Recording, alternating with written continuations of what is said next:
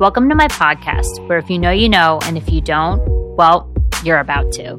In each episode, we're seeking truth and getting real, helping you discover your strength and voice to make the best informed choices on your terms in accordance to His will. We have all had a rock bottom moment before. Maybe it was in a relationship or a friendship Perhaps it was a physical one where you decided it was time to take, take control of your health, or maybe it was in your finances.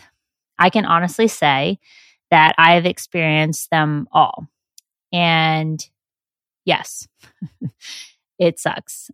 But the reality is, we all have to have a rock bottom moment where we say, enough is enough. We say to ourselves, I cannot keep living like this. I can't keep being lied to by my spouse or my partner. I can't continue to be the friend who always makes the effort, but yet it doesn't get reciprocated.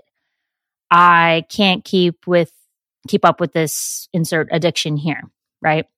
Because it's killing me. I can't keep robbing Peter to pay Paul with my bills. Because if we don't say enough is enough, then we end up being a hamster on the wheel telling ourselves, oh, it'll change. Yep, it's, it's going to change. Eventually, it'll change. You know, it, it can't stay like this forever. But do you know what the definition of insanity is? It's doing the same thing over and over again but expecting def- different results. And when we put ourselves into this position of being that hamster, it leaves us broken, stressed, and yes, even times it can cost us our lives. Now, I know that seems pretty heavy, and it is, but it's the truth. And today I want to focus on the finance rock bottom because truly I believe that when our finances aren't in order, it can lead to a lot of these other rock bottom moments in the relationships with addiction and all of those things that I just mentioned. And while money doesn't buy happiness, I promise you it will give you a lot more options in life.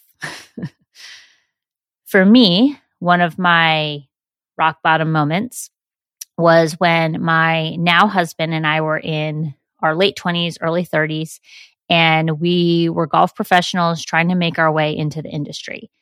And as I've mentioned before, the golf industry at times can be very thankless.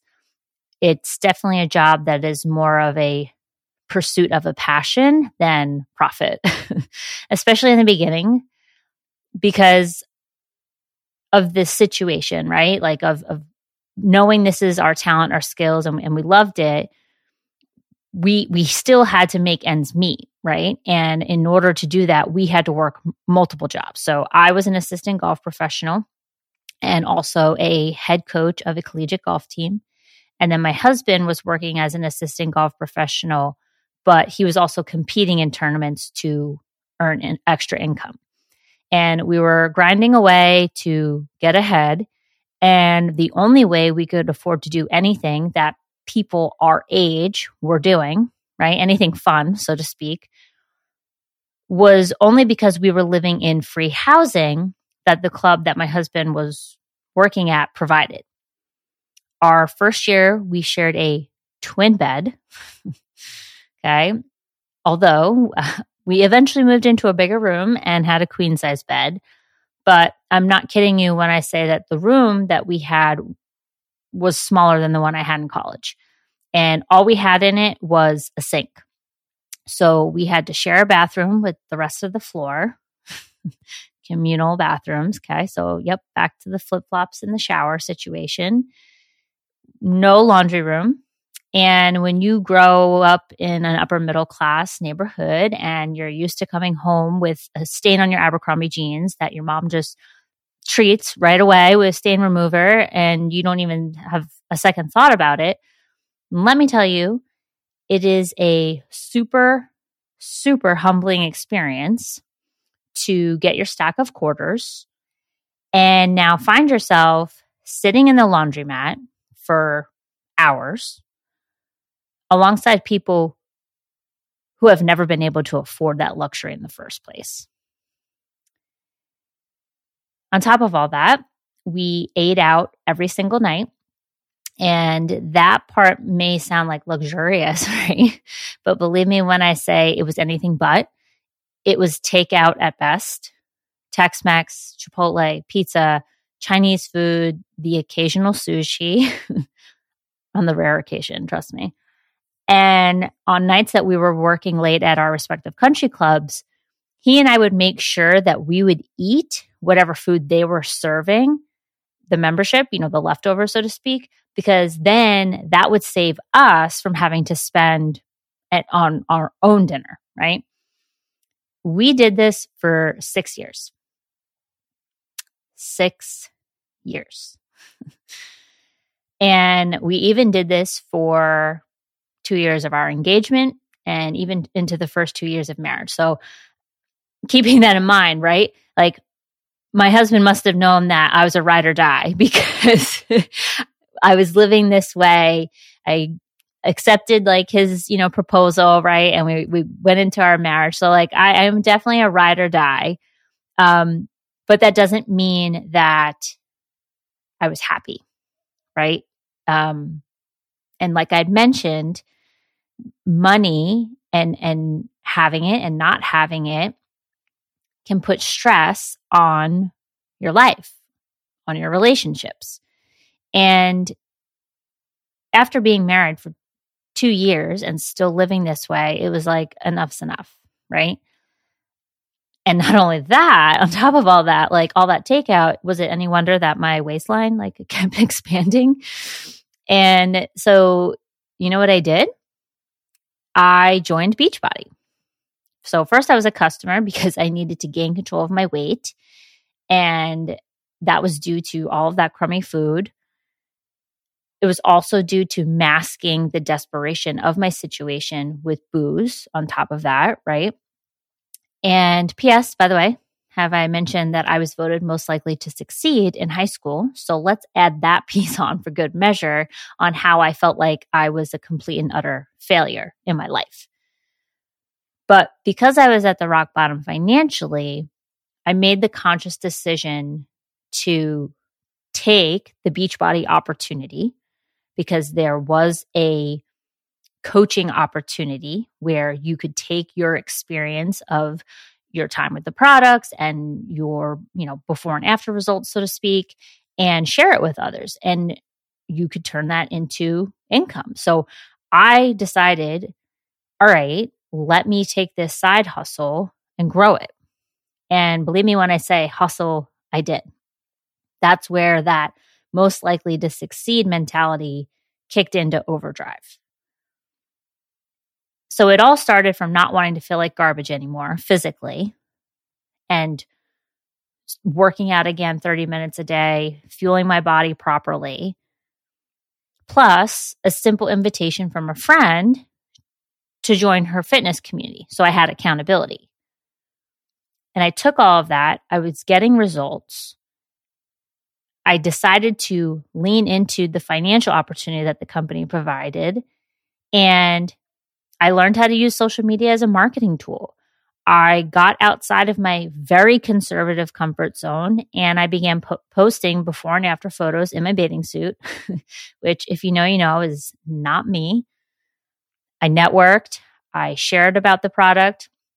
I was a product of the product, and I got into the best shape of my life, which says a lot considering I was in my late 20s and I have been an athlete my whole life. I, was a D1 athlete too. So the fact that I was like, you know, past my prime, so to speak, and got into that shape is a true testament of the company and its products and its programming in addition to my work ethic. Let's be real. Um, and in in that time, I hit the highest financial benchmark in my company, something that only 0.01% of all network marketers ever do, no matter what company they're a part of. I'm very transparent when I tell you that network marketing, you, you can make good money in it, but the whole mirage of being this multimillionaire, yada, yada, yada, that's not something that is achievable for everyone. It's just not. But it doesn't mean that it's not an opportunity for you to earn income to supplement your lifestyle. So I turned my rock bottom moment into financial success. Now, I'm not saying you have to post the bathing suit photos when you're trying to grow an online business. No, that just happened to match the industry that I was in, which was health and fitness. People want to see before and afters, and you can't do that by posting yourself in a potato sack. but you do have to do things you've never done before in order to get to where you want to go. You have to make sacrifices. And it's very possible that your story doesn't completely match mine. I'm sure it doesn't. Right. I'm, I'm pretty sure you're not a, a golf professional or maybe you are, right? Um, but regardless, there's probably a strong chance that no matter who you are or what your background is, you've been contemplating making more passive income instead of having to re- like rely on, so to speak, that one particular project to bring in money to pay your mortgage or meeting a stressful deadline at the end of every sales quarter instead of enjoying the holiday season with your family. Or it's very possible that you could be the person who is already making passive income, but you have zero clue about where the money's even going once it comes in. You know, you you go on social media and you call yourself a business owner, but you really don't feel like one because you're not managing your money well. And quite frankly, because of that, your situation hasn't really changed in the way that you anticipated, right? Or the or the the dream that you were sold, so to speak, by whomever introduced you to the opportunity, right? Because you don't know how to handle the money coming in. You don't know what to do with it. But I need you to remember, my friend, we weren't placed on this earth to be average. Therefore, it is time for you to make a change, and that change needs to happen today. And if you need help in this area, please. I've been there, done that, got the t shirt. okay. And since that time of sharing a twin bed with my husband in free housing, my experience with social selling has expanded tenfold. It has even afforded me the opportunity to stay at home with my daughter for two years after she was born, uh, that which was certainly not a blessing I anticipated, but I am forever grateful for when this opportunity presented itself. And that's what I want for you. I want you to have the courage to expand your reach and your freedom through how you earn money for yourself and your family, whether it's planned or if it's unexpected. I want you to know that your rock bottom is temporary and there is a way out. And no, it's not through some boring modules you'll never watch. and I'm certainly not asking you to drop money and, and never hear from me again as your mentor. That's ridiculous and not who I am. But I want to provide an opportunity for you to receive actual help that's unique to your income goals and your industry from someone who is building multiple streams of income for over a decade. This is what I do. So I encourage you, if you're going to go make that change today, go to my website. Be a part of my 90 day live coaching program.